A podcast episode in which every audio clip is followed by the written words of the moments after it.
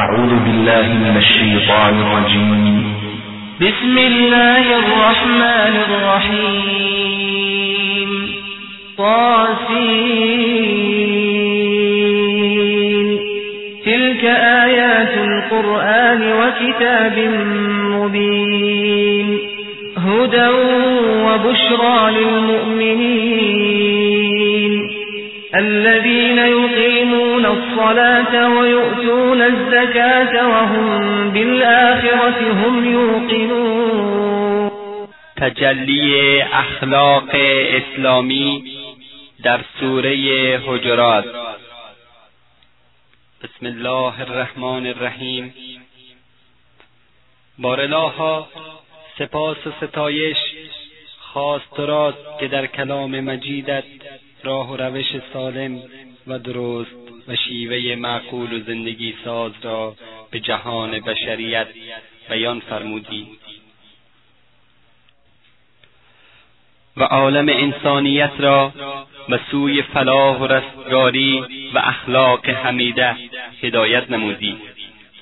تا بندگان متعهد و مخلصت طرز تفکر سالم و طریق زندگی سمربخش و درست را بدانند. و از این رهنمودهای سودمند استفاده نمایند. کریما تو را سپاس می‌گوییم به نعمت بزرگ قرآن. تو را سپاس می‌گوییم به نعمت هدایت و به همراه اشک شوق و نیاز جبین سپاس و ستایش به آستان مهر گسترت میساییم. حقا که حمد و سپاس بی پایان سزاوار خالق یکتایی است که بشر را از بین موجودات به علم البیان تخصیص داد. و با خلعت علم بالقلم و علم الانسان ما لم یعلم مشرف و مزین فرمود.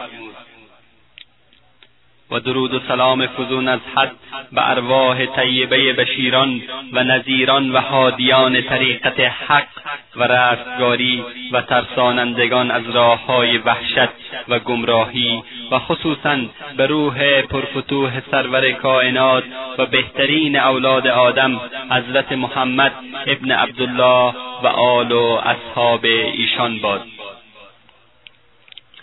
قرآن چون مونس و همدمی است که انسان را در زندگی دنیا که سراسر زحمت و مشقت است همراهی می کند و قرآن مجید نوری است که راه درست و حقیقت را روشن می نماید و معلمی است که به انسان اخلاق و آداب زندگی را می آموزد و راهنمایی است که از دست انسان گرفته و او را از میان زلالت و گمراهی به صراط المستقیم راهنما می شود. لذت و زیبایی قرآن را تنها کسانی درک می کنند که با چشم بینا و قلبی مملو از ایمان با قرآن زندگی کردند و آن را درک نمودند. قرآن کتاب فرستاده خداوند تبارک و تعالی و کلام مجید او می باشد. کتابی جاودان است که در آن اسما و صفات باری تعالی عقیده و ایمان و معجزات قدرت و رحمت واسع خالق یکتا بیان می گردد. وقتی که انسان با قرآن زندگی می کند چه شرفی بالاتر از این برای انسان می باشد که خداوند خالق و توانا در میان موجودات او را برگزیده و مخاطب قرار داده است. ای انسان ای مسلمانان ای کسانی که ایمان آورده ای ای بندگان من. این عباراتی است که خداوند متعال در کتاب جاودان خود به آن انسانها را مخاطب قرار داده است.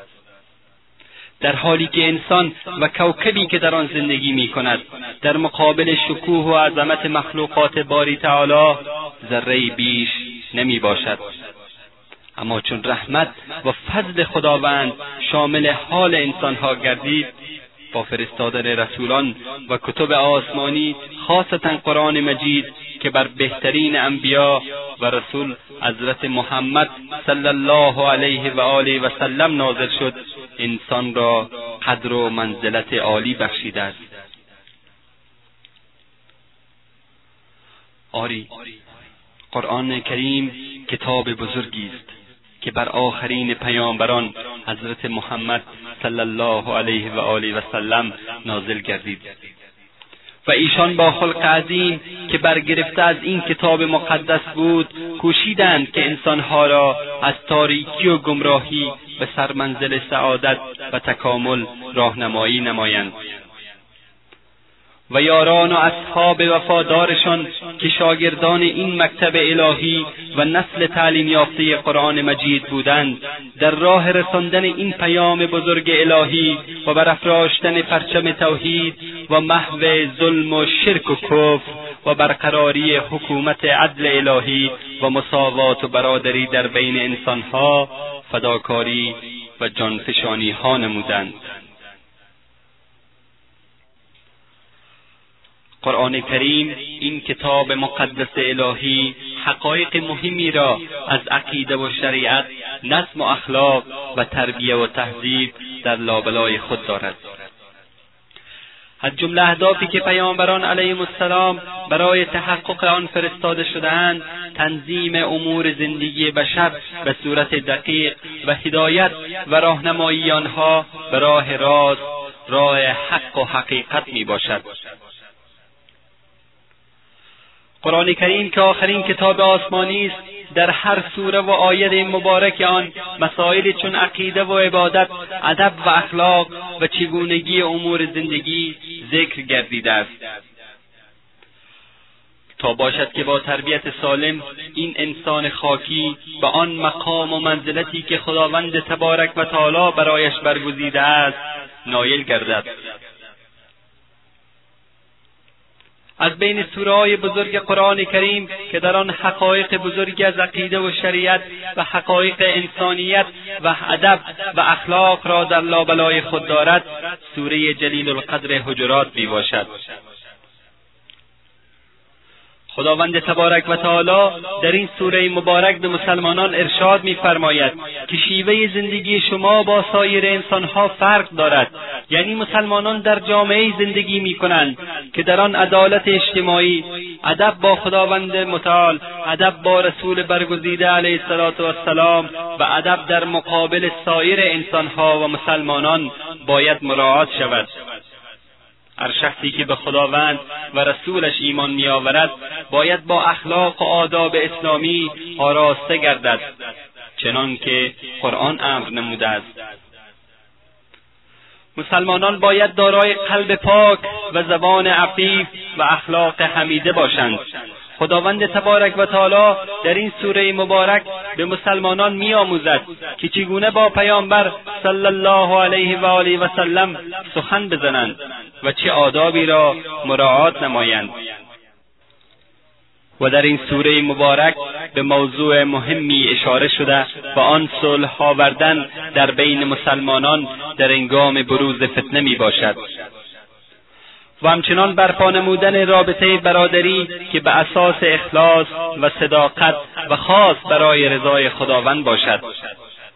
و چون ایزد متعال می‌خواهد که این رابطه همیشگی و مستحکم باشد مسلمانان را از تمسخر یکدیگر عیب جویی و غیبت و گمانهای بد و ناحق منع می‌کند و با آنها میفهماند که هدف از پیدایش اقوام و قبایل مختلف شناخت و معرفت است. و مرتبه و مقام در نزد خداوند تبارک و تعالی فقط در تقوا و پرهیزگاری. است و در آخر این سوره بزرگ صفات نیکوی مؤمنان ذکر گردیده است. بدین لحاظ می توانیم این سوره مبارک را سوره اخلاق بنامیم و این را بدانیم که درجات ایمان به درجات اخلاق نیک وابسته است. چنانچه رسول خدا صلی الله علیه و آله و سلم فرمودند که کاملترین مؤمنان از نظر ایمانداری خوش اخلاقترینشان می باشند و در جای دیگر فرمودند بهترین شما کسانی اند که اخلاقشان نیکو باشد. و همچنان فرمودند که رستگاری در اخلاق نیکو می باشد پیامبر بزرگ اسلام صلی الله علیه و آله و سلم وعده دادند که کسی که اخلاقش نیکو باشد. برای او خانه است در بالاترین طبقات بهشت. چنانچه حضرت جابر رضی الله عنه روایت کرده که رسول خدا صلی الله علیه و آله و سلم فرمودند همانا از محبوبترین و نزدیکترین شما در مجلس من در روز قیامت کسی است که خوش ترین شما باشد. و اکنون بیایید تا گوش جان به هوای ملکوتی قرآن کریم بسپاریم. و دستورات و احکام آن را که برای سعادت ما مسلمانان است به یاد داشته و به آن جامعه عمل بپوشانیم. و شکرگزار این لطف و کرم الهی باشیم که چگونگی امور زندگی را به ما تعلیم داده است. بیایید تا با عمل به دستورات خداوند و پیامبر بزرگش بکوشیم که جامعه نظیف و با اخلاق عالی اسلامی داشته باشیم. بسم الله الرحمن الرحیم. به نام خداوند بخشاینده مهربان. يا أيها الذين آمنوا لا تقدموا بين يدي الله ورسوله واتقوا الله إن الله سميع عليم. ای مؤمنان بر خدا و رسولش پیش دستی مکنید و از خدا بترسید و نافرمانی نکنید که خداوند به گفتار شما شنوا و به کردارتان داناست. یعنی هیچ حکمی را بر حکم خدای تبارک و تعالی و رسول گرامی صلی الله علیه و آله و سلم مقدم ندارید. پیش از عقد فرمان خدا و پیغمبرش عملی را انجام ندهید. در جاهی که حکمی از طرف خدا و پیامبرش وجود دارد شما حکمی صادر نکنید. یعنی همیشه باید پیرو و گوش به فرمان خدا و رسولش باشید. اولین و اساسی ترین اقتضای ایمان این است که کسی که خدا جل جلاله را پروردگار خود و رسول خدا صلی الله علیه و آله و سلم را حادی و رهبر خود می‌داند. اگر او در عقیده خود صادق است هیچگاه نمی‌تواند فکر و نظر خود را بر حکم خدا و رسول خدا مقدم بدارد و یا در مسائل آزادانه اتخاذ رأی نماید. و این نکته را باید در نظر داشت که فرمان برداری و اطاعت از خداوند متعال و پیامبر صلی الله علیه و آله و سلم وقتی حاصل می شود که خوف و حراس خداوند تبارک و تعالی در دل باشد. در این صورت انسان از صمیم قلب به دستورات خداوند و پیامبر گرامی صلی الله علیه و آله و سلم عمل می کند و اگر این خوف وجود نداشته باشد انسان تابع خواهشات نفسانی خود می شود و ظاهرا با کلماتی چند خود را در قطار مؤمنین صادقین می شمارد که این همه او را محروم از سعادت دارین میگرداند. می توانیم این آیه مبارک را اساس و بنیاد قانون اسلام قرار دهیم. زیرا هیچ انسانی حق ندارد در جایی که از جانب خدای قادر و توانا و رسول محبوبش صلی الله علیه و آله و سلم حکمی آمده باشد قانونی وضع نماید. چنانکه نقل گردیده است که انگامی که رسول خدا صلی الله علیه و آله و سلم حضرت معاذ ابن جبل رضی الله عنه را قاضی یمن نصب نمودند از او پرسیدند که با چه چیز در میان آنها حکم خواهی کرد. عرض کرد با کتاب خدا. فرمودند اگر درباره چیزی در کتاب خدا حکمی نیافتی؟ گفت به سنت پیامبر خدا. فرمودند اگر در آن نیافتی. عرض کرد خودم اجتهاد خواهم نمود. آنگاه رسول خدا صلی الله علیه و آله و سلم دست مبارک خود بر سینه او گذاشته و فرمودند سپاس خدایی را که به نماینده پیامبر خود توفیق پیمودن راهی را عطا نموده که مورد پسند پیامبر اوست.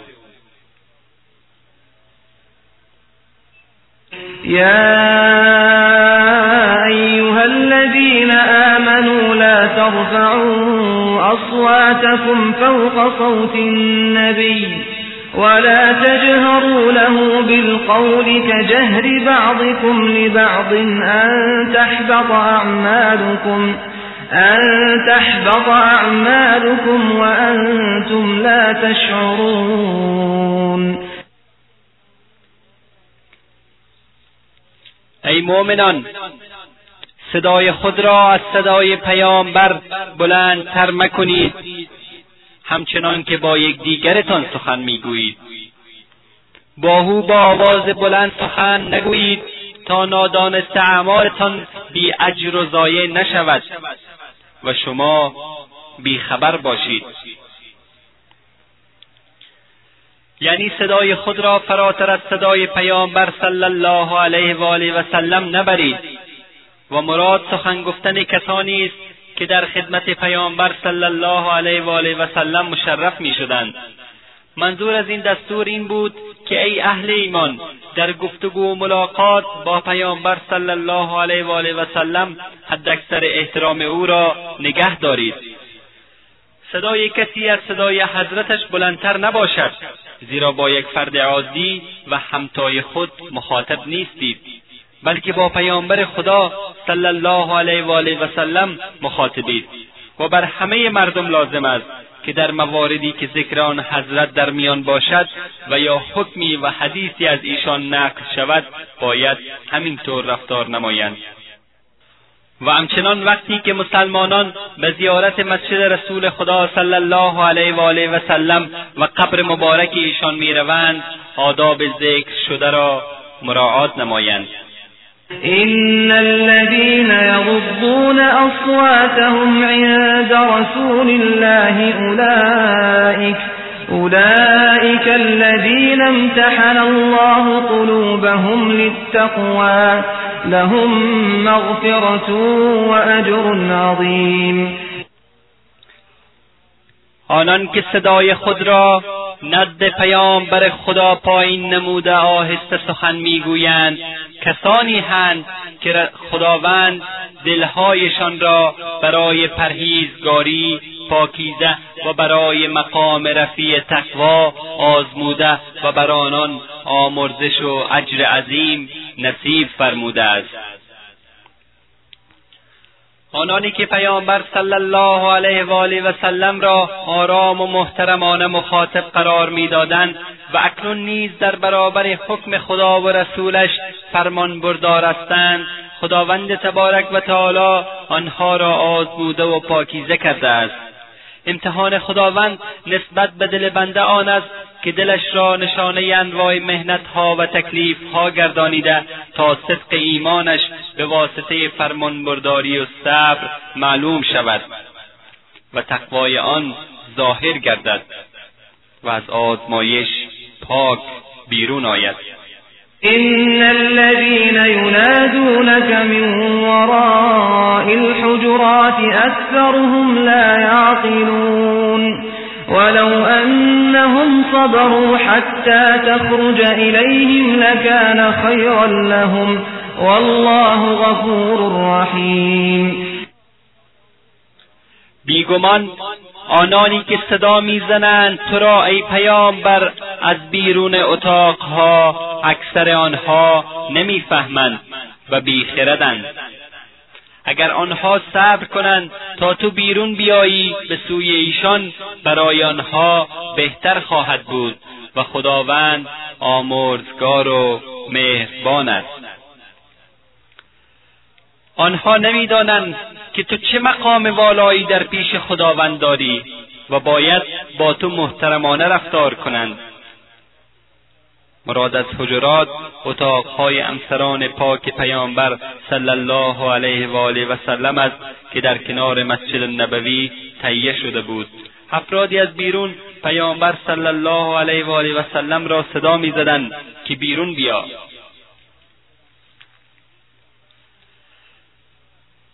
از این آیات مبارک معلوم می شود که در دین اسلام مقام پیامبر صلی الله علیه و آله و سلم از چه عظمتی برخوردار است.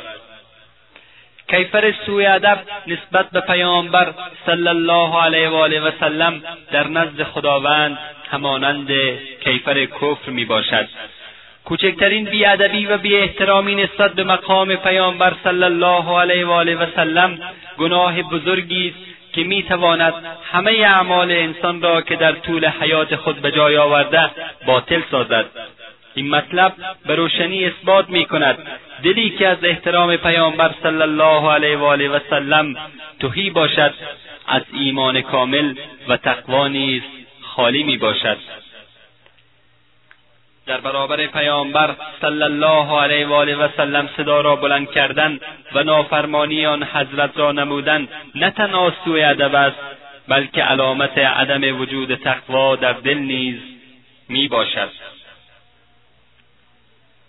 يا أيها الذين آمنوا إن جاءكم فاسق بنبأ فتبينوا فتبينوا أن تصيبوا قوما بجهالة فتصبحوا على ما فعلتم نادمين.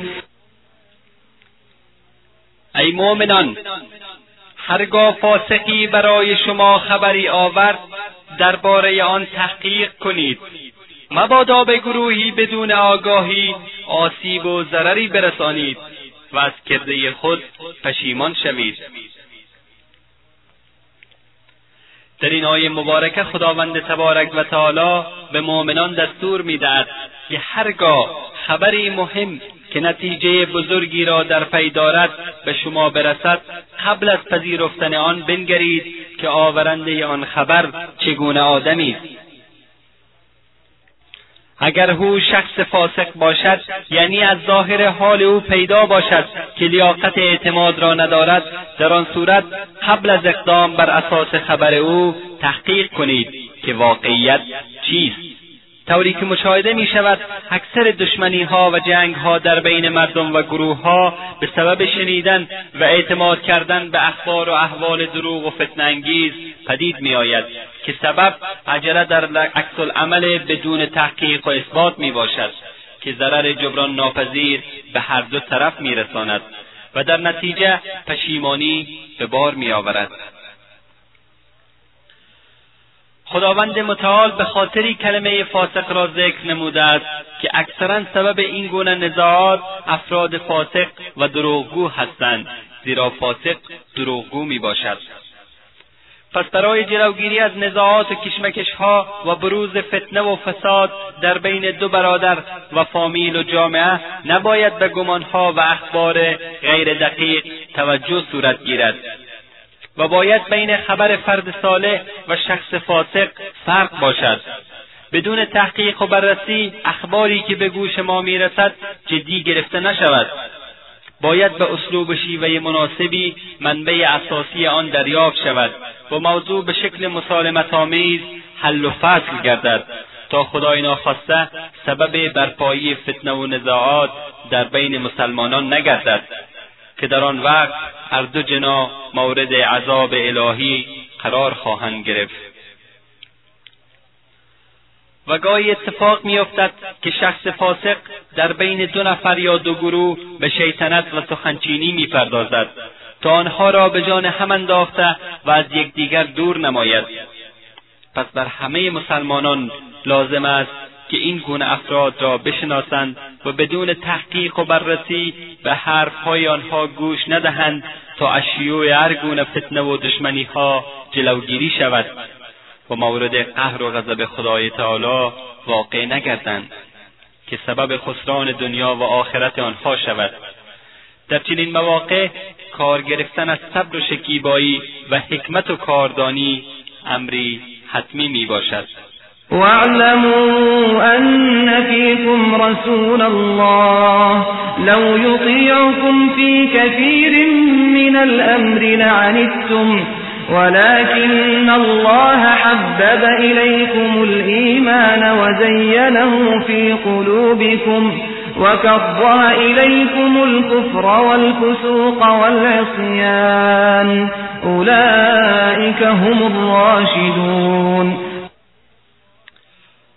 و بدانید که در میان شما رسول خداست و اگر در بسیاری از امور رأی و نظریه شما را پیروی و اطاعت کند به مشقت خواهید افتاد. اما خداوند ایمان را در نظرتان گرامی داشته و آن را در دلهایتان آراسته است و کفر و نافرمانی و گناه را در نظرتان زشت و ناپسند قرار داده است و فقط آنان که دارای این صفات هستند یعنی ایمان در نظرشان محبوب و مزین و کفر و فسق و عصیان در نظرشان منفور و مطرود است. راهیابند و بس.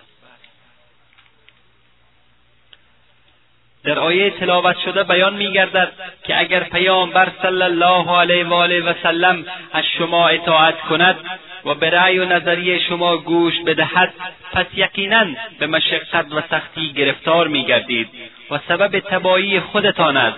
زیرا خداوندی که زمین و آسمانها را آفریده است آگاه و داناست به آنچه که باید انجام گیرد و به آنچه که سبب سعادت دارین برای انسانها میگردد. و پیامبر صلی الله علیه و آله و سلم هر آنچه را که میفرمایند وحی از جانب خداوند متعال بوده و نباید سخن دیگری بر آن ترجیح داده شود. وما ينطق عن الهوى إن هو إلا وحی یوحى و از روی هوا و هوس سخن نمی‌گوید. نیست گفتارش مگر وحی که به او فرستاده می شود من الله و والله علیم حکیم. این لطف و نعمتی از جانب خداست. و خداوند دارای آگاهی فراوان و فرزانگی بیشمار است. و می‌داند چه کسی شایسته هدایت و بایسته مرحمت و نعمت است. و چون مسلمانان در همه امور پابند اوامر الهی و سنت نبوی باشند خداوند متعال آنها را به راه راست هدایت می‌دهد. و از نعمت ایمان بهرهمند می‌سازد و فضیلت و لذت و زیبایی ایمان را برایشان هویدا مینماید و سعادت دارین را در اطمینان قلبی نصیبشان میگرداند و نور ایمان را در قلبشان تجلی می‌دهد. وإن طائفتان من المؤمنين اقتتلوا فأصلحوا بينهما فإن بغت إحداهما على الأخرى فقاتلوا التي تبغي حتى تفيء إلى أمر الله فإن فاءت فأصلحوا بينهما بالعدل وأقسطوا إن الله يحب المقسطين و اگر دو گروه از مؤمنان با هم به جنگ بپرداختند در میان آنها صلح برقرار سازید. اگر یکی از آنان در حق دیگری ستم کند و تعدی ورزد یعنی صلح را نپذیرد با آن دسته ای که ستم می کند و بغاوت می نماید بجنگید. تا زمانی که به سوی اطاعت از خدا برگردند و حکم او را پذیرا شوند. و هرگاه بازگشتند و فرمان خدا را پذیرفتند در میان ایشان منصفانه صلح برقرار سازید و حتما از عدالت کار بگیرید که خداوند عادلان را دوست می‌دارد. در این آیه مبارک خداوند حکیم و دانا می‌فرماید اگر دو گروه از اهل ایمان با هم بجنگند این کلمات به طور طبیعی دلالت می کند که جنگیدن با یکدیگر شیوه اهل ایمان نیست و نباید چنین چیزی واقع شود و نه از آنان انتظار آن می رود که در حین مؤمن بودن با یکدیگر بجنگند. درگیر شدن گروه های مسلمان از نظر خدای متعال حالت چنان ناپسندیده است که اصلا نباید بروز کند. زیرا جنگ و قتال در بین مسلمانان اساسا حرام قرار داده شده است. چنانچه رسول اکرم صلی الله علیه و آله و سلم در این باره فرمودند مسلمان برادر مسلمان است. جان مال و ناموس مسلمان بر مسلمان دیگری حرام است. و کشتن مسلمانی به ناحق از جمله بزرگترین گناهان می باشد چنانچه خدای متعال میفرماید أن يقتل مؤمنا متعمدا فجزاؤه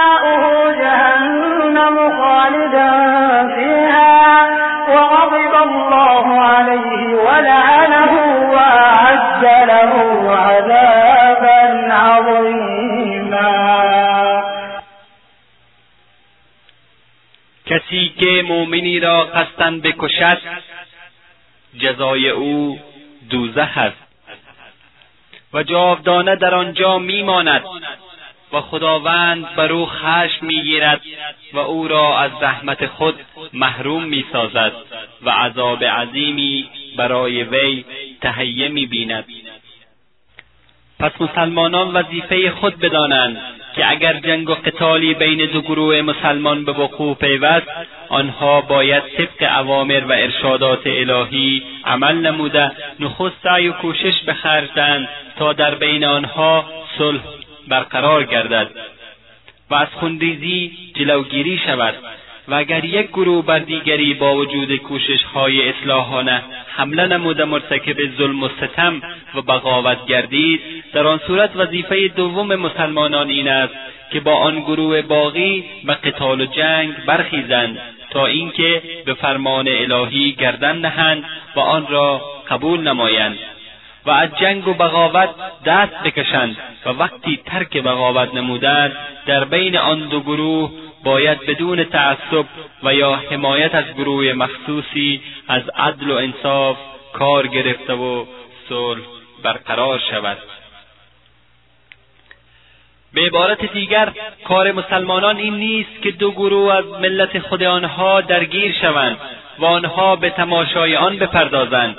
بلکه هر موقعی که این وضع تأسف انگیز به وجود بیاید باید همه اهل ایمان ناراحت شده. هر کوششی که برای برقراری صلح از دست آنها برمیآید انجام دهند. باید طرفین درگیر را به باز ایستادن از جنگ توسعه کنند. آنها را از خدا بترسانند. با افراد صاحب نفوذ یا افراد برجسته طرفین درگیر تماس بگیرند. علل درگیری را معلوم کنند و هر کوششی که برای برقراری صلح از دست آنها برایت آن را انجام دهند.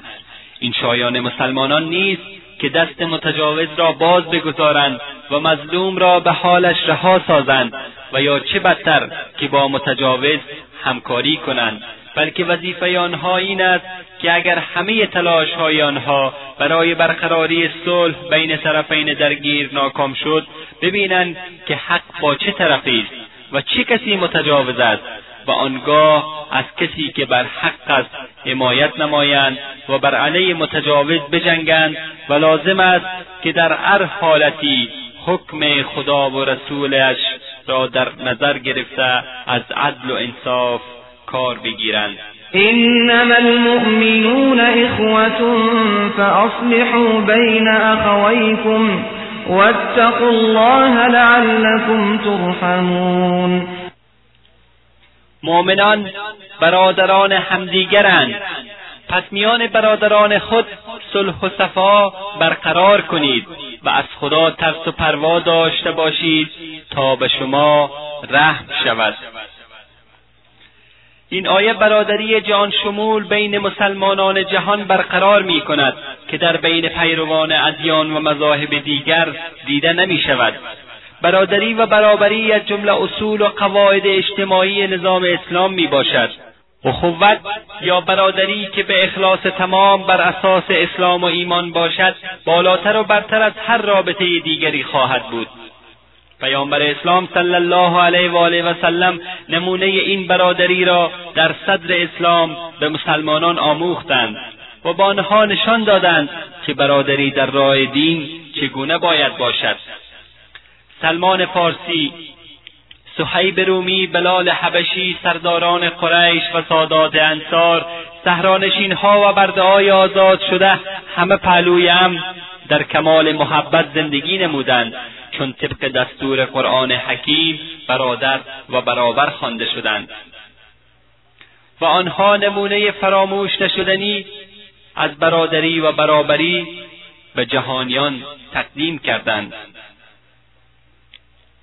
آیا نظام های خودساخته بشر توانستند با این همه امکانیات مادی خود چنین رابطه را به وجود آورند؟ هرگز. آنها نتوانستند بین دو فرد عادی این گونه رابطه ای را قایم نمایند. چه رسد به ساختار جامعهای که در آن همه برادر و برابر هم باشند؟ طوری که ملاحظه می شود یکی از بزرگترین بدبختی های مسلمانان در حصر حاضر همین دوری آنها از این اصل اسلامی می باشد دوری از اخوت و برادری پس خوشا به حال کسانی که تابع اصول و شرایع اسلامی هستند و با یکدیگر برادران زیست می کنند و خود را محبوب ذات اقدس الهی می گردانند حضرت معاذ رضی الله عنه روایت می کنند که رسول گرامی صلی الله علیه و آله و سلم فرمودند خداوند جل جلاله فرمود برای آنانی که در راه خدا با هم مهر و محبت میورزند منبرهایی از نور است که پیامبران علیهم السلام و شهدا بر آن رشک می‌برند. یعنی مقام آنها را انبیا و شهدا آرزو می‌کنند و میپسندند. همچنان پیامبر بزرگوار اسلام صلی الله علیه و آله و سلم فرمودند مسلمان برای مسلمان یعنی رابطه مسلمان ها با همدیگر در تعاون و همکاری چون خشت های ساختمانی است که برخی برخی دیگر را محکم می سازد پس آن حضرت صلی الله علیه و آله و سلم انگشتان مبارک خود را به همدیگر درآوردند. حضرت جریر ابن عبدالله فرمود پیامبر صلی الله علیه و آله و سلم بر سه چیز از من بیعت گرفتند. یکی اینکه نماز برپا دارم دوم اینکه انوار زکات بپردازم و سوم اینکه خیرخواه هر مسلمانی باشم. و حضرت عبدالله ابن مسعود رضی الله عنه روایت کردند که پیامبر صلی الله علیه و آله و سلم فرمودند فحش دادن به مسلمانان فسق است و جنگ با آنها کفر. و حضرت ابو هریره رضی الله عنه روایت کردند که پیامبر صلی الله علیه و آله و سلم فرمودند جان و مال و آبروی مسلمان بر مسلمان دیگری حرام است. و حضرت ابو سعید خدری می‌گویند پیامبر صلی الله علیه و آله و سلم فرمودند مسلمان برادر مسلمان است. بر او ظلم نمی کند او را رها نمی کند او را رسوا نمی کند. همین شر برای مسلمان زیاد است که او برادر مسلمان خود را خار شمارد و تحقیر کند.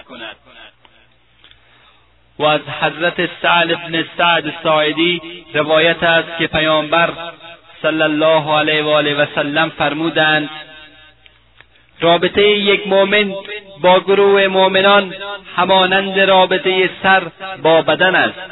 او ناراحتی های مؤمنان را همان گونه احساس می کند که سر درد هر از اعضای بدن را احساس می نماید و در بخاری و مسلم در روایت دیگر از پیامبر بزرگوار اسلام صلی الله علیه و آله و سلم آمده است که فرمودند مثل مؤمنان در مهر و وابستگی و مهربانی بر یکدیگر همانند بدن است که اگر یکی از اعضای آن ناراحت باشد همه بدن دچار تب و بیخوابی میگردد. اینها فرموده های خدای حکیم و پیامبر محبوبش صلی الله علیه و آله و سلم است.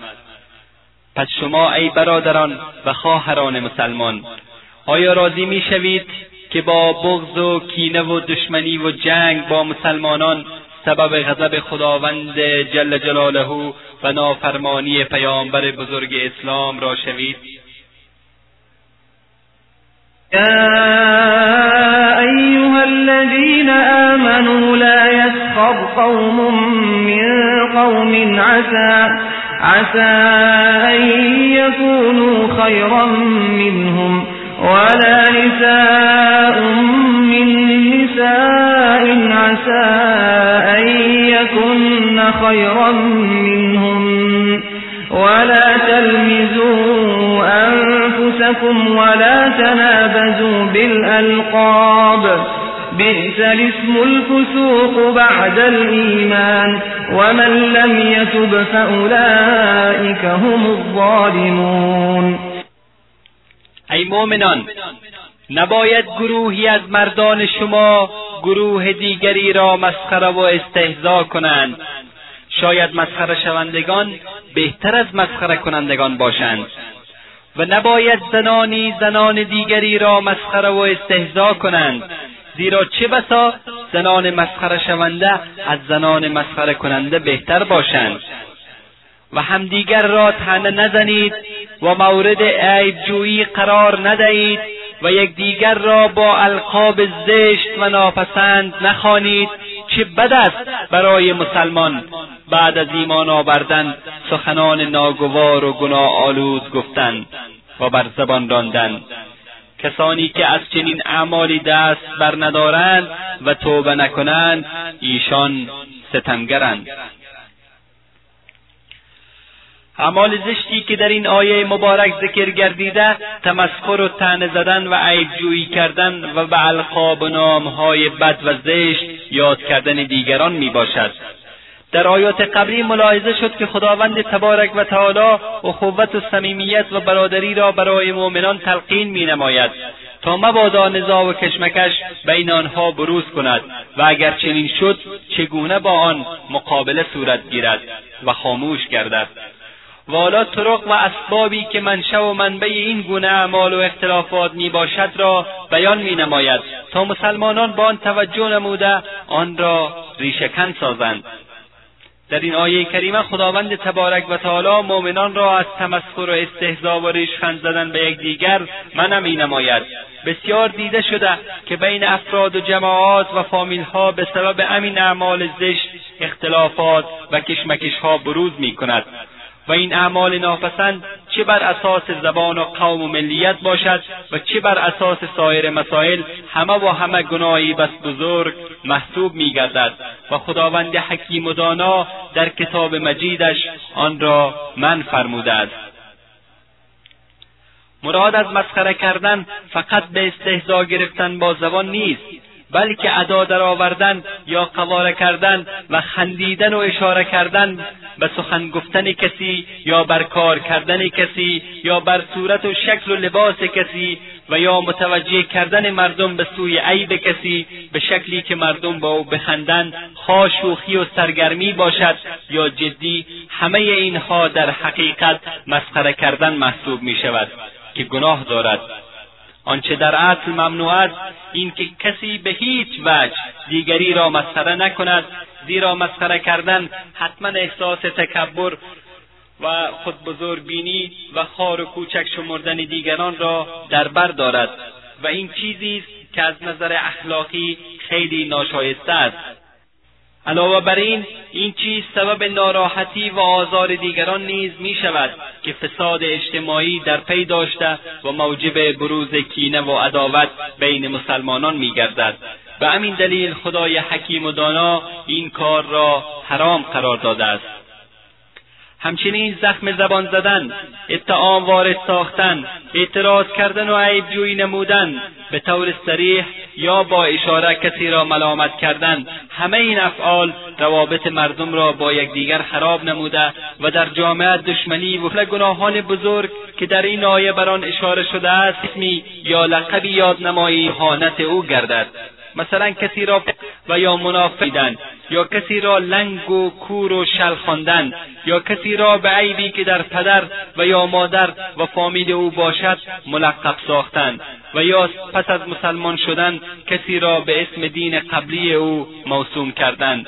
شخصی و یا قبیله و خانواده ای را به اسمی موسوم کردن که در آن مذمت و اهانت آنها باشد. بله برای شخص مؤمن این مطلب بسیار شرمآور و زشت است که به عنوان شخص بدزبان و فاسق شهرت یابد. آیا برای کسی که به خداوند جل جلاله و رسول گرامی صلی الله علیه و آله و سلم ایمان دارد و از عذاب روز آخرت میترسد شراور نیست. که به این اوصاف پست معروف شود و به کاری دست بزند که خداوند و رسول گرامی از آن جدا من فرمودند. يا أيها الذين آمنوا اجتنبوا كثيرا من الظن. إن بعض الظن إثم. ولا تجسسوا ولا يغتب بعضكم بعضا. أيحب أحدكم أن يأكل لحم أخيه ميتا فكرهتموه. واتقوا الله إن الله تواب رحيم. ای مؤمنان از بسیاری از گمانها بپرهیزید که برخی از گمانها گناه است و جاسوسی و خبرچینی نکنید و یکی از دیگری غیبت ننمایید. آیا هیچ یک از شما دوست دارد که گوشت برادر مرده خود را بخورد؟ به یقین همه شما از گوشت مرده خوردن بدتان میآید. پس از خدا بترسید. بیگمان خداوند بسیار توبه پذیر و مهربان است. خداوند تبارک و تعالی در این آیه مبارک ابتدا اهل ایمان را از گمان بردن فراوان و از پیروی از هر گونه گمان باز داشته است. و علتش را بیان کرده است که برخی از گمانها گناه می باشد گمان بد و یا بدبینی عملی زشت و ناپسند است و بعضی گمانها درست نبوده گناه بزرگی محسوب می گردد البته از گمان بردن به صورت مطلق من نکرده است زیرا نوعی از گمان از نظر اخلاق و دین پسندیده و مطلوب است. مثلا گمان نیک درباره خدا و پیامبر صلی الله علیه و آله و سلم و گمان نیک درباره مؤمنان و کسانی که انسان با آنها معاشرت دارد و کسانی که دلایل شرعی و منطقی برای بدبینی درباره آنها وجود نداشته باشد. اما آن گمانهایی که واقعا گناه است این می باشد که انسان بدون دلیل درباره دیگران سوء زن و نظر بد داشته باشد و یا در اتخاذ نظر درباره دیگران همیشه بنا را بر سوء زن نهد و یا درباره کسانی که ظاهر حالشان بر صلاحشان دلالت دارد بدگمانی کند.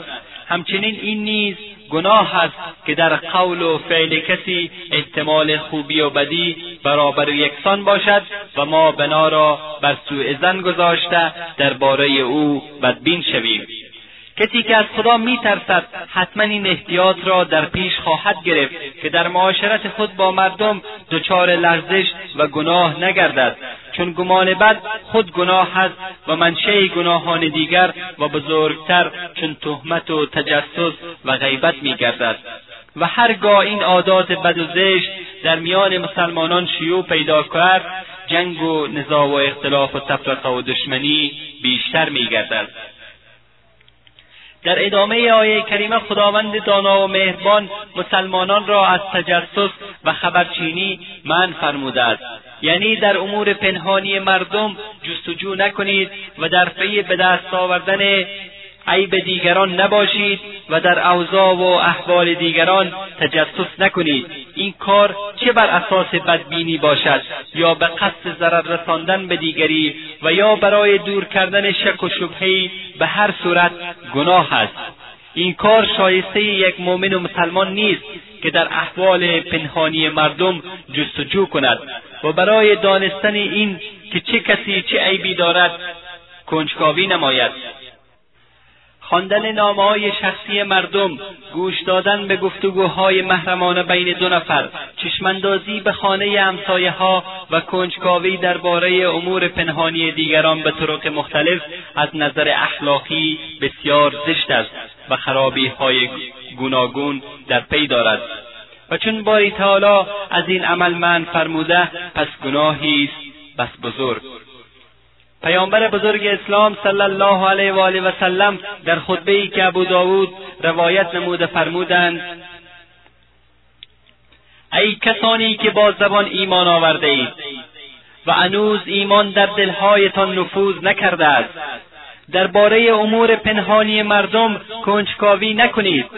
زیرا کسی که به دنبال به دست آوردن عیوب مسلمانان باشد خدای متعال عیوب او را دنبال خواهد کرد. و کسی که خداوند او را دنبال نماید او را در خانهاش رسوا می کند. در آخر این آیه خداوند متعال مؤمنان را از گناهی بس بزرگ و عملی زشت و ناپسند من فرموده است. ولا يغتب بعضكم بعضا. أيحب أحدكم أن يأكل لحم أخيه ميتا فكرهتموه. واتقوا الله إن الله تواب رحیم و یکی از دیگری غیبت آیا هیچ یک از شما دوست دارد که گوشت برادر مرده خود را بخورد؟ به یقین همه شما از گوشت مرده خوردن بدتان میآید. پس از خدا پروا کنید و بترسید بیگمان خدا بسیار توبه پذیر و مهربان است. غیبت این است که انسان در قیاب کسی درباره او حرفی بزند. اگر او مطلع شود ناراحت گردد. این تعریف غیبت از جناب پیامبر صلی الله علیه و آله و سلم نقل گردیده است. در روایتی که مسلم ابو داود ترمزی و نسایی و دیگر محدثان از حضرت ابو هریره رضی الله عنه نقل نمودند که حضرت پیامبر صلی الله علیه و آله و سلم تعریف غیبت را این طور بیان نمودند. غیبت این است که از برادرت به گونه یاد کنی که او آن را دوست نداشته باشد. یکی از اصحاب گفت اگر آن چیزی که من می‌گویم در برادرم موجود باشد چه؟ حضرت فرمودند اگر آن مطلب در او موجود باشد او را غیبت نموده ای و اگر در او موجود نباشد بر او بهتان بسته ای و در روایتی که امام مالک رحمت الله آن را در موتا نقل کردهاند آمده است که مردی از پیامبر صلی الله علیه و آله و سلم پرسید غیبت چیست؟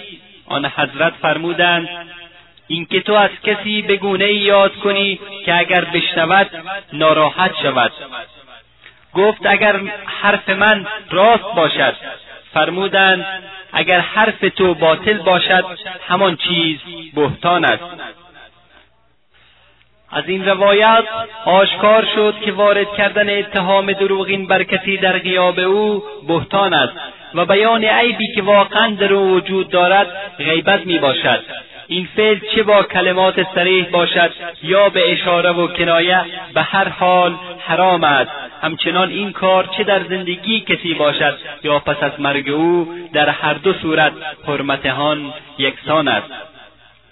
یکی از علمای بزرگ درباره غیبت میفرماید غیبت آن است که برادر خود را به وصفی یاد نمایی که اگر خبر شود آن را نپسندد. خواه نقص در بدنش باشد و یا در لباسش یا در اخلاقش یا در کردار و گفتارش یا در دینش یا در امور دنیویش یا درباره خانواده و فامیلش. این را هم باید دانست که غیبت صرف زبانی نیست بلکه غیبت نمودن و اشاره و کنایه نیز واقع میگردد. و همچنان تصدیق سخنان غیبت کننده نیز غیبت به شمار می رود و کسی که در مجالسی که در آن غیبت صورت می‌گیرد شرکت می کند نیز در گناهان شریک می باشد غیبت مرض است.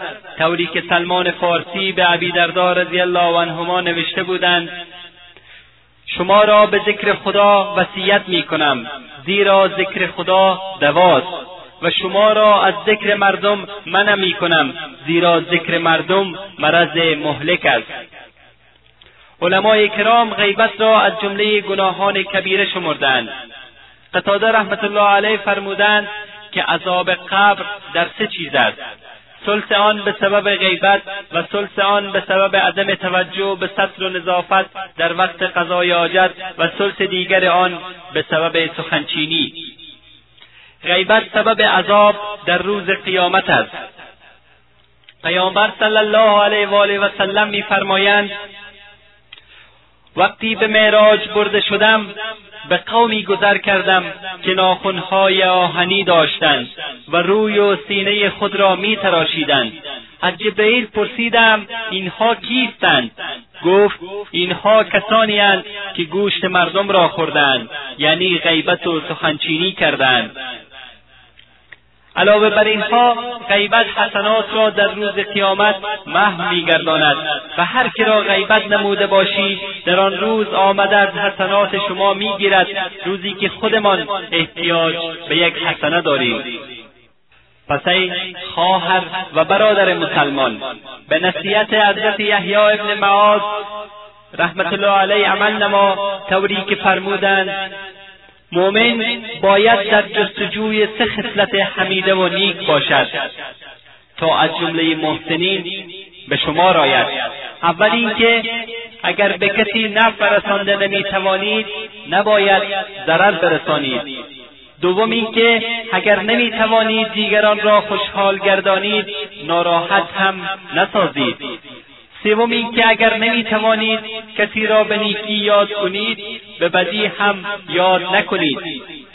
بخاری و مسلم از انس بن مالک رضی الله عنه روایت نمودند که پیامبر صلی الله علیه و آله و سلم فرمودند هیچ یک از شما ایمانش کامل نمی شود تا آنکه آنچه برای خودش دوست میدارد برای برادر مسلمانش نیز دوست بدارد. مثلا اگر دوست داریم کسی غیبت ما را ننماید پس ما هم غیبت کسی را نکنیم. اگر دوست داریم که کسی به ما تهمتی نزند پس ما هم به کسی تهمتی نزنیم. اگر دوست داریم که کسی سخنچینی ما را نکند پس ما هم سخنچینی کسی را نکنیم.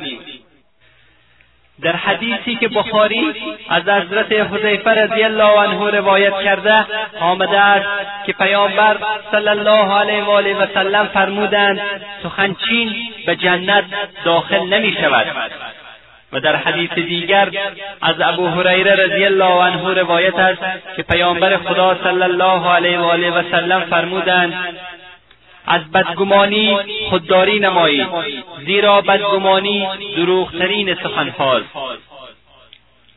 از عیبهای مردم جستجو ننمایید جاسوسی یکدیگر را نکنید با یکدیگر حسادت نورزید با یکدیگر کینه توزی نداشته باشید رفت و آمد با یکدیگر را قطع ننمایید و بندگان خدا و با هم برادر باشید. و در حدیث دیگر که مسلم روایت کرده میآید که پیامبر بزرگ اسلام صلی الله علیه و آله و سلم از اصحاب پرسیدند می‌دانید که مفلس کیست؟ گفتند در نزد ما مفلس کسی است که پولی نداشته باشد.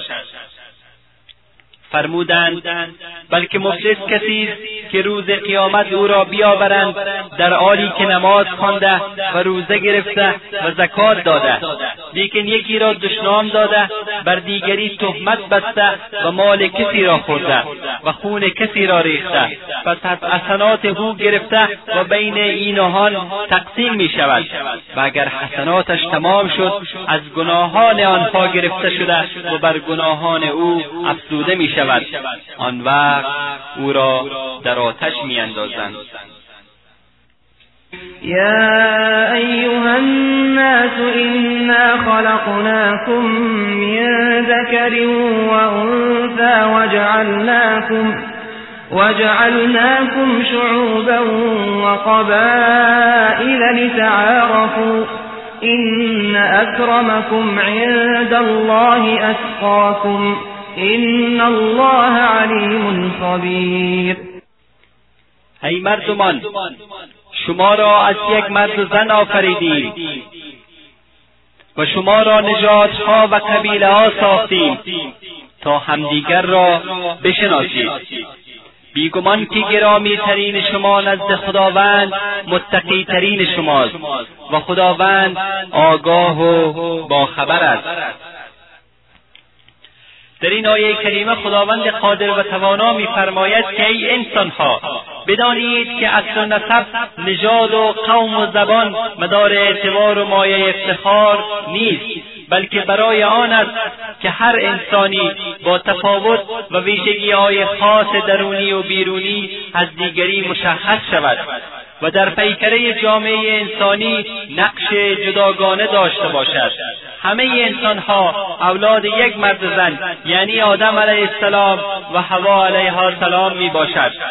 و تمام بشر چه عرب است یا عجم تاجیک است یا پشتون ازبک است یا ترک یا هزاره و یا از هر کشور و قومی که باشد. نسب همه آنها به آدم و هوا علیهم السلام منتهی می شود. پس برتری به قوم و نژاد و زبان و قبیله نیست.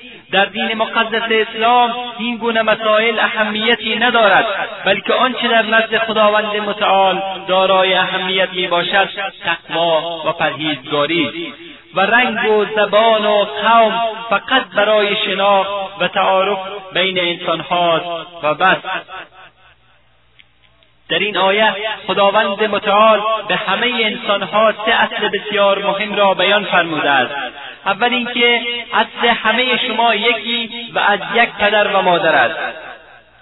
دوم اینکه با وجودی که اصل شما یکی است حکمت خدا این بوده که شما را به نژادها و قبیله های مختلف تقسیم نماید.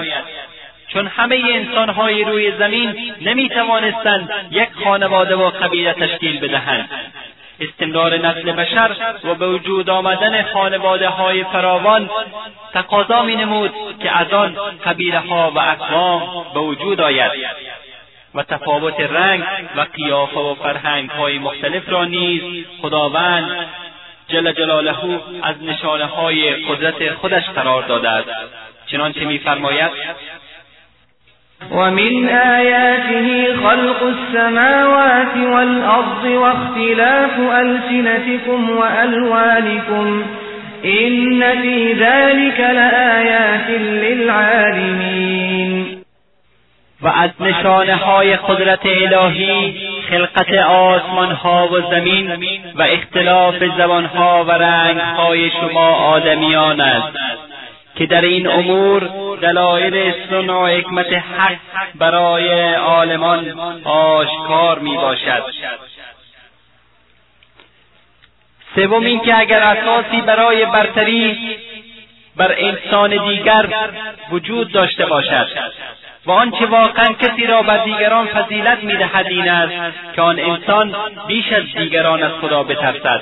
از بدیها اجتناب نماید و راه نیکی و پاکی را در پیش گیرد. این چنین انسانی اگر از هر نژاد و قوم و کشوری باشد به خاطر این فضایل ارجمند و گرامی در نزد خداوند متعال است. حضرت پیامبر صلی الله علیه و آله و سلم در وقت فتح مکه پس از طواف کعبه فرمودند سپاس خدایی را که عیب تکبر و جاهلیت را از شما دور کرد. ای مردم همه انسانها دو دستند. دسته صالح و پرهیزگار که در پیش خدا آبرومند است. و دیگری فاجر و شقی که در نظر خداوند خار و ذلیلند. همه انسانها فرزند آدمند و خدا آدم را از خاک آفریده است. در موقع حجت الوداع در ایام تشریق در خطبه خود فرمودند ای مردم آگاه باشید که پروردگار شما یکی. هیچ عربی بر عجمی و هیچ عجمی بر عربی هیچ سفیدی بر سیاهی و هیچ سیاهی بر سفیدی برتری ندارد. مگر به خاطر تقوا گرامیترین شما نزد خداوند پرهیزگارترین شماست. و در جای دیگری فرمودند خدای متعال در روز قیامت درباره حسب و نسب شما نخواهد پرسید. گرامیترین شما نزد خداوند کسی است که پرهیزگارترین شما باشد. و در حدیث دیگر رسول خدا صلی الله علیه و آله و سلم فرمودند خداوند به صورت و اموال شما نمی نگرد بلکه به دلها و اعمالتان می نگرد اسلام تنها دینی است که این چنین قانون برادری و مساوات را در بین انسانها وضع نموده و عملا تطبیق کرده است در جامعه اسلامی جایی برای تبعید بر اساس رنگ و نژاد و زبان و وطن و قومیت وجود ندارد. جامعه که در آن هیچ بالا و پایین و تفرقه و تعصبی قابل تصور نیست. جامعه که در آن همه حقوق مساویانه دارند و صرف نظر از اختلافات در نژاد و قوم و رنگ همه می توانند به عضویت آن درآیند.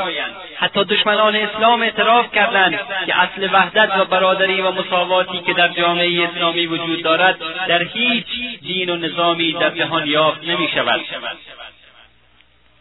اسلام امتی از نژادهای مختلف تشکیل داد که در آن ملاک برتری و فضیلت فقط در ایمان به خدا و تقوا و پرهیزگاری است. باید بدانیم که منشأ تعصب بیجا و اعمال ناشایسته دیگر که ذکر گردید و خداوند تبارک و تعالی در این آیات مبارک آن را من فرمود تکبر و خودخواهی می باشد و همین تکبر و خودخواهی است که سبب می شود انسان دیگران را حقیر بشمارد. تکبر در مقابل خدا و پیامبرش کفر است و انسان را از رحمت باری تعالی و نعمتهای آخرت محروم می نماید. خدای متعال میفرماید تلك الدار الآخرة نجعلها للذين لا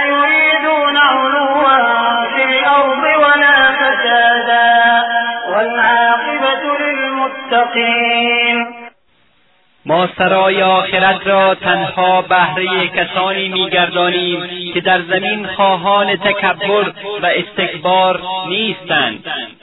و فساد و تباهی نمیجویند و عاقبت از آن پرهیزگاران است. بله عاقبت از آن پرهیزگارانی است که دلهایشان از آلودگی های مقام طلبی و شهرت طلبی و بزرگ بینی و تبهکاری پاک است. از حضرت عبدالله ابن مسعود رضی الله عنه روایت شده که رسول اکرم صلی الله علیه و آله و سلم فرمودند آنکه در دلش ذره ای از کبر باشد به بهشت داخل نمی شود قالت الأعراب آمنا قل لم تؤمنوا ولكن قولوا أسلمنا ولما يدخل الإيمان في قلوبكم وإن تطيعوا الله ورسوله لا يلتكم من أعمالكم شيئا إن الله غفور رحيم عربهای بادیه نشین می‌گویند ایمان آورده اید. بگو شما ایمان نیاورده اید بلکه بگویید تسلیم شده ایم چرا که هنوز ایمان به دلهایتان راه نیافته است. اگر از خدا و پیامبرش فرمان برداری کنید از پاداش اعمالتان چیزی نمیکاهد. بیگمان خداوند آمرزگار مهربان است. منظور این آیه کریمه همه عربها نیست بلکه گروه های مخصوصی بودند که با توجه به قدرت فزاینده اسلام فقط برای این مسلمان شده بودند که در سایه قدرت مسلمانان در امان باشند. و از منافع پیروزی های مسلمانان بهرهمند شوند. در واقع آنها به ایمان آوردن خود صادق نبودند بلکه با اقرار اسلام به زبان مصلحتا مسلمان شده بودند و احوال و افعال آنها با هم فرق داشت. البته از اعراب کسانی بودند که واقعا مؤمن به خدا و صادق بودند چنانکه در جای دیگری خداوند تبارک و تعالی درباره آنها میفرماید ومن الأعراب من يؤمن بالله واليوم الآخر ويتخذ ما ينفق ما ينفق قربات عند الله وصلوات الرسول. در میان عربهای بادیه نشین کسانی هم هستند که به خدا و روز رستاخیز ایمان دارند. و چیزی را که در راه خدا صرف می‌کنند مایه نزدیکی به خدا و سبب دعای پیامبر در حق خود می‌دانند. إنما المؤمنون الذين آمنوا بالله ورسوله ثم لم يرتابوا ثم لم يرتابوا وجاهدوا بأموالهم وأنفسهم في سبيل الله. أولئك هم الصادقون. مؤمنان واقعی کسانی هستند که به خدا و پیامبرش ایمان آوردند. پس هرگز شک و تردیدی به خود راه ندادند و با مال و جان خویش در راه خدا به تلاش ایستادند و به جهاد پرداختند. همینان راستگویند. در این آیه مبارک صفات مؤمنان ذکر گردیده است. مؤمنان راستگویی که به خداوند متعال و رسول برگزیده او و به آنچه از جانب خداوند تبارک و تعالی بر ایشان نازل گردیده ایمان و یقین کامل داشته باشند. بدون شک و شبههای و کمی و زیادی.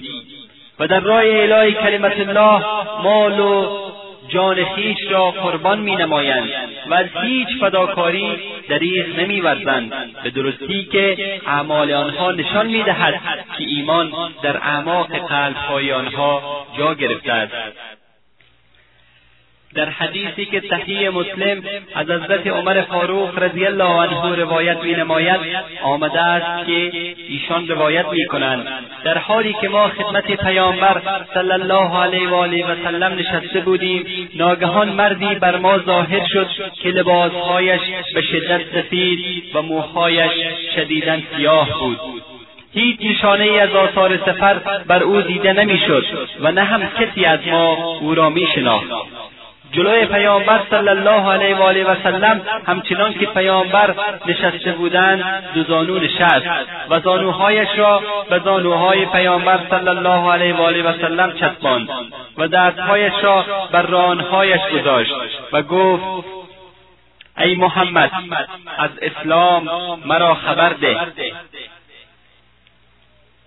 فرمودند اینکه گواهی دهی که هیچ معبود بر حقی جز خدای یگانه وجود ندارد و اینکه محمد فرستاده خداست.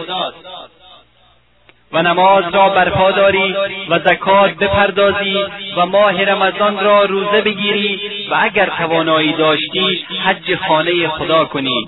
گفت راست گفتی. تعجب کردیم. که چگونه هم از ایشان می‌پرسد و هم تصدیق می‌کند.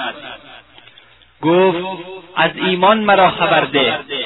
فرمودند اینکه به خدا و فرشتگان و کتابها و رسولانش و به روز قیامت و به تقدیر هم از خیر و شر آن ایمان و باور داشته باشی.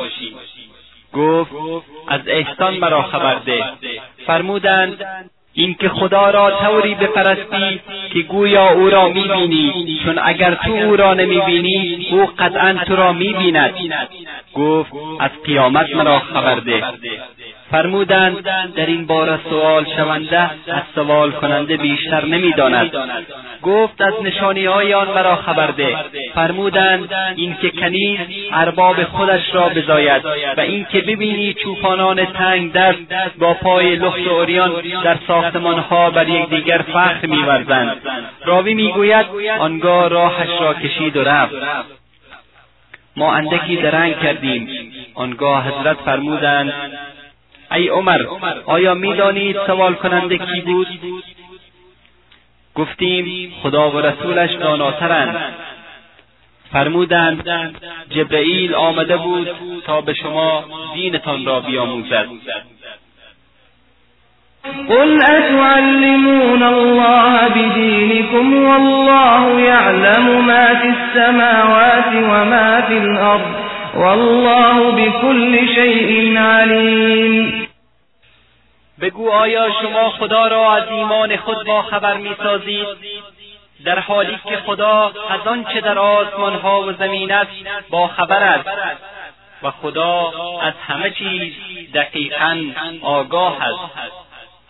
طوری که قبلا ذکر گردید عدهای از اعراب مصلحتا مسلمان شده بودند و این کیفیت باطنی آنها هنگامی پاش گردید که نزد پیامبر صلی الله علیه و آله و سلم آمده خواسته های گوناگون خود را مطرح می‌کردند و این طور حق خود را می‌خواستند که گویا با اسلام آوردن خود بر پیامبر صلی الله علیه و آله و سلم منت گذاشتند. حضرت ابن عباس رضی الله عنه بیان کردند که یک بار در زمان قحطی آنها به مدینه آمدند در حالی که از پیامبر صلی الله علیه و آله و سلم خواستار کمک مالی بودند چند بار با آن حضرت صلی الله علیه و آله و سلم گفتند که ما بدون جنگ و درگیری مسلمان شدیم و مثل فلان و فلان قبایل با شما نجنگیدیم. منظور آنها آشکار کردن این مطلب بود که نجنگیدن آنها با پیامبر صلی الله علیه و آله و سلم و اسلام آوردن آنها منتی است که آنها گذاشتند و مؤمنان باید عوض آن را بدهند. یمنون علیک ان اسلموا قل لا تمنوا علی اسلامكم بل الله يمن عليكم أن هداكم للإيمان إن كنتم صادقين آنان بر تو منت میگذارند که ایمان آوردند. بگو با اسلام خود بر من منت مگذارید بلکه خدا بر شما منت می‌گذارد که شما را به سوی ایمان آوردن راهنمایی کرده است. اگر در ادعای خود راست و درست هستید. این الله یعلم غیب السماوات والارض والله بصیر بما تعملون. خداوند تمام رازهای پوشیده آسمان ها و زمین را می‌داند و او بیناست به آنچه انجام می‌دهید. هرگز نمی‌توان در مقابل خداوند از زیا و دروغ و کتمان و فریب استفاده کرد زیرا او ذاتی است قادر و توانا و عالم به همه اسرار کائنات و به قدرت و عظمت خود اسرار و پوشیدگی های همه امور را ذره ذره می‌داند. برادران و خواهران مسلمان آنچه شنیدید آیاتی چند از قرآن حکیم این معجزه جاودان اسلام و خورشید هدایت برای بشریت است. قرآن کریمی که باری تعالی از روی لطف و کرم خود به پیامبر محبوبمان حضرت محمد صلی الله علیه و آله و سلم فرستاد. تا با وسیله آن گمراهان هدایت شوند و مؤمنان با تمسک و عمل به آن به فلاح و رستگاری و سرانجام جنت و نعمتهای آن نایل گردند. يا أيها الناس قد جاءتكم موعظة من ربكم وشفاء لما في الصدور وهدى ورحمة, وهدى ورحمة للمؤمنين. ای مردمان از سوی پروردگارتان برای شما پند و اندرزی و درمانی برای چیزهایی که در سینه هاست آمده. و هدایت و رحمت برای مؤمنان است. بله آنانی که به قرآن ایمان دارند و آن را راهنمای زندگی خود قرار داده به آن عمل می کنند خداوند کریم درباره آنها میفرماید. الذين آمنوا وتطمئن قلوبهم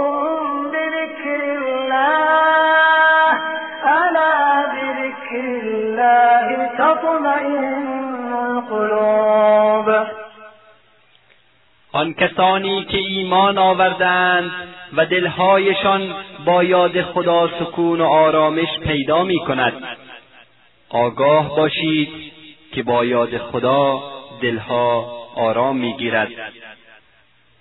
و در جای دیگر میفرماید إن هذا القرآن يهدي للتي هي أقوم ويبشر المؤمنين الذين يعملون الصالحات أن لهم أجرا كبيرا.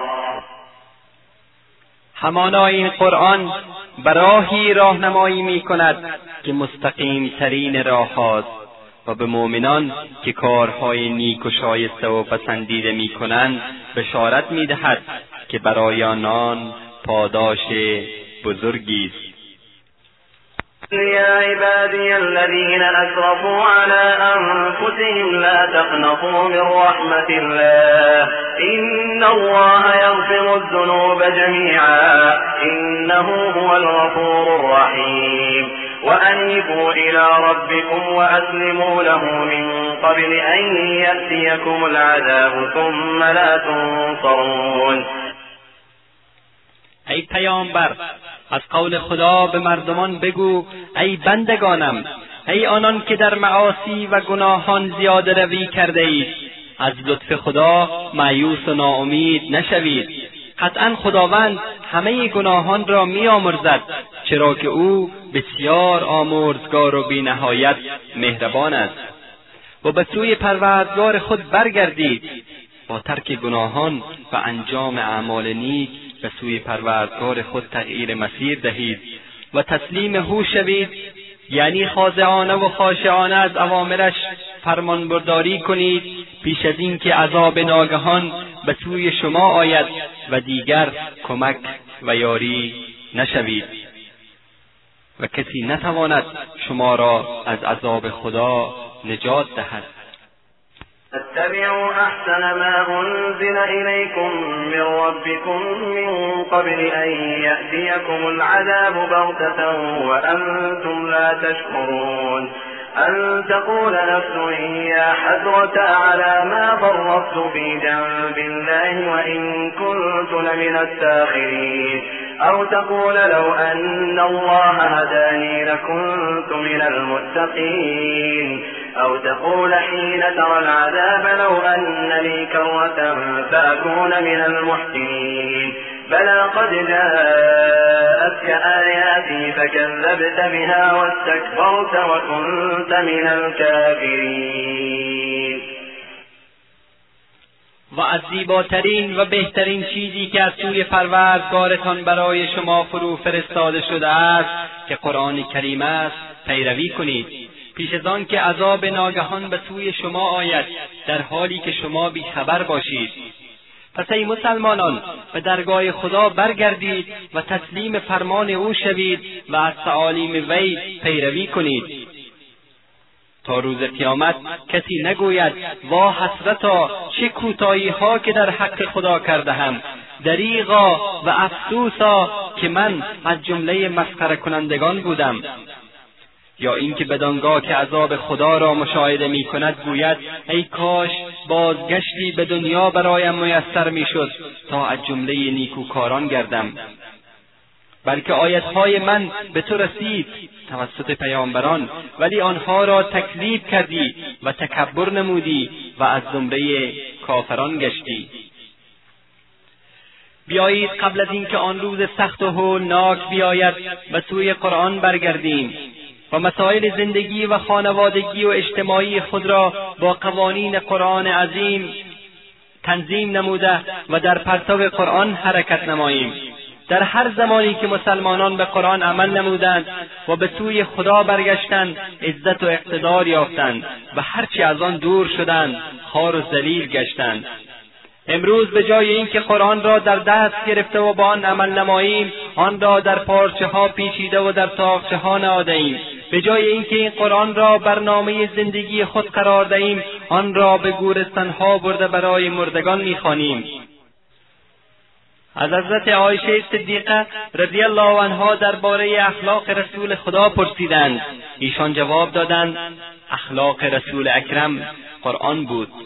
بله در آغوش تعلیم و تربیت پیامبر بزرگ اسلام و در مکتب و مدرسه قرآن حکیم چنان نسلی تربیت گردید که با نیکوترین صفات و بهترین اخلاق متصف بودند و از اخلاق پست و عادات زشت و صفات بد رهایی جستند و توانستند در مدت زمان اندکی این دین برحق را در اقصا نقاط عالم انتشار دهند. و در پایان گزیده ای از صفات اخلاق نیکوی حضرت محمد صلی الله علیه و آله و سلم را برایتان بیان می‌داریم. امید است که بتوانیم پیروان واقعی قرآن حکیم و سنت پیامبر بزرگ اسلام صلی الله علیه و آله و سلم باشید. آن حضرت صلی الله علیه و آله و سلم خوشخو و خوشگفتار بودند. درشتخوی و بیمروت نبودند. کسی را اهانت نمی‌کردند و نه برای خودشان اهانت را قبول می‌کردند. سیدنا علی ابن ابی طالب رضی الله عنه درباره حضرت پیامبر صلی الله علیه و آله و سلم فرمودند آن حضرت از بدگویی و بیعفتی خیلی بدور بودند. در بازارها صدایشان بلند نمی‌شد. بدی را با بدی پاسخ نمی‌دادند بلکه عفو و گذشت مینمودند. مجلس او سراسر حکمت و بردباری و حیا و عفت و امانت بود. صداها در حضورش بلند نمی‌شد. عیب کسی مورد بحث قرار نمی‌گرفت. آبروی کسی ریخته نمی‌شد. نکته های ضعف افشا نمیگشت و همه با هم برادر و برابر بودند. حضرت علی رضی الله عنه در ادامه میفرماید آن حضرت صلی الله علیه و آله و سلم هیچگاه فریاد نمی‌زدند و دشنام نمی‌دادند. عیب کسی را آشکار نمی‌کردند و بخیل و تنگ دل نبودند.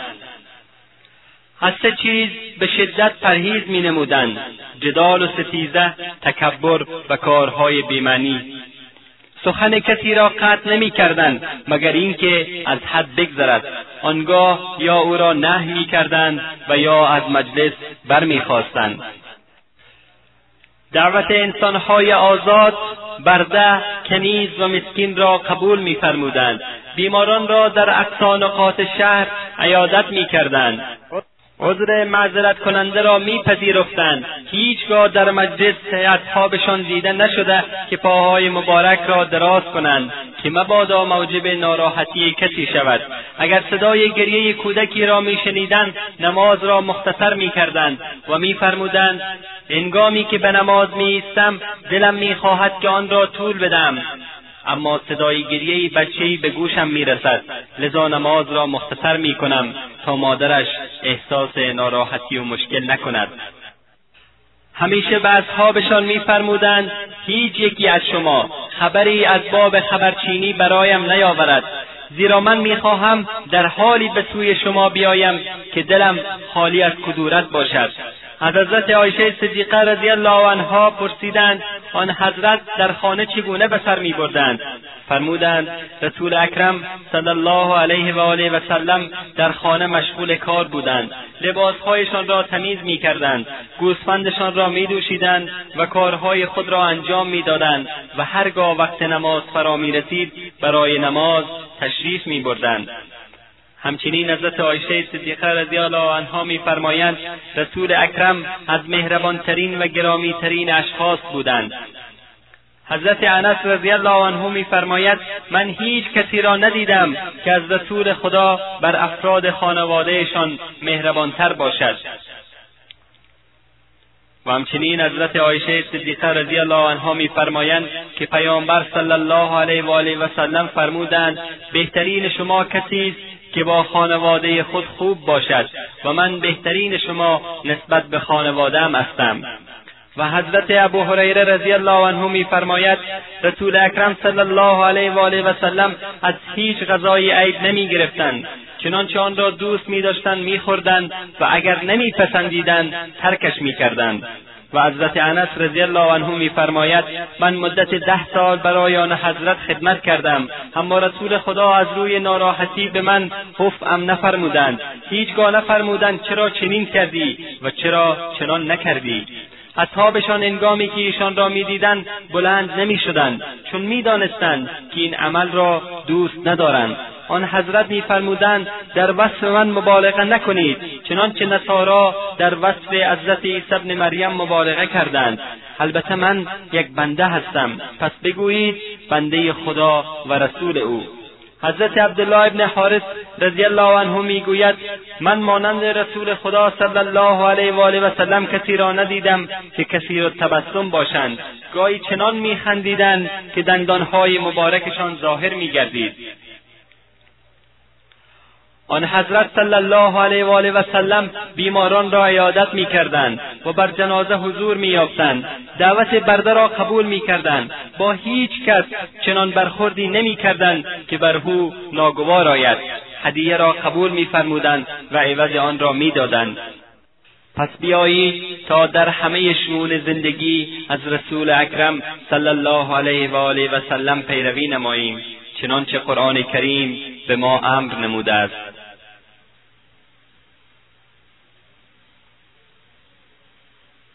إن كنتم تحبون الله فاتبعوني يحببكم الله يحببكم الله ويغفر لكم ذنوبكم. والله غفور رحيم. ای محمد بگو اگر خدا را دوست می‌دارید پس از من پیروی کنید تا خدا شما را دوست بدارد. و گناهان شما را بیامرزد و خداوند آمرزنده و مهربان است. پس ای خواهر و برادر مسلمان. الذين آمنوا توبوا الله توبة نصوحا. ای مؤمنان به سوی خدا برگردید و با خلوص دل توبه کنید. بارالها ما همه بندگان محتاج درگاه توییم. از ذات اقدس تو می‌خواهیم ما را به راه راست هدایت بفرما و راه حق و حقیقت را بر ما بنما تا بندگان مطیع و فرمانبردار تو باشیم. خداوندا قلبهای ما را مملو از نور ایمان و یقین بگردان تا به مؤمنان و مسلمانان محبت بورزیم تا به قرآنت و به سنت پیامبر بزرگت عمل نماییم. خداوندا ای قادر توانا قلبهای مسلمانان را با ایمان و اخوت و برادری و محبت مزین بگردان و به جمع پراکنده آنها وحدت و پیروزی نصیب بگردان. خداوندا به ما راه حق و حقیقت را بنما تا مؤمنان تو را دوست بداریم و با منکران و کافران تو دشمن باشیم. پروردگارا هر آنکه به خاطر پراکندگی و ذلت و فساد مسلمانان میکوشد نابودش بگردان و با آنها عجایب قدرت خود را بنما. به امید روزی که پرچم لا اله الا الله و محمد رسول الله در اقصا نقاط عالم به اهتزاز درآید و گلبانگ الله اکبر از هر گوشه دنیا به گوش آید. به امید چنین روزی. والسلام عليكم ورحمة الله وبركاته.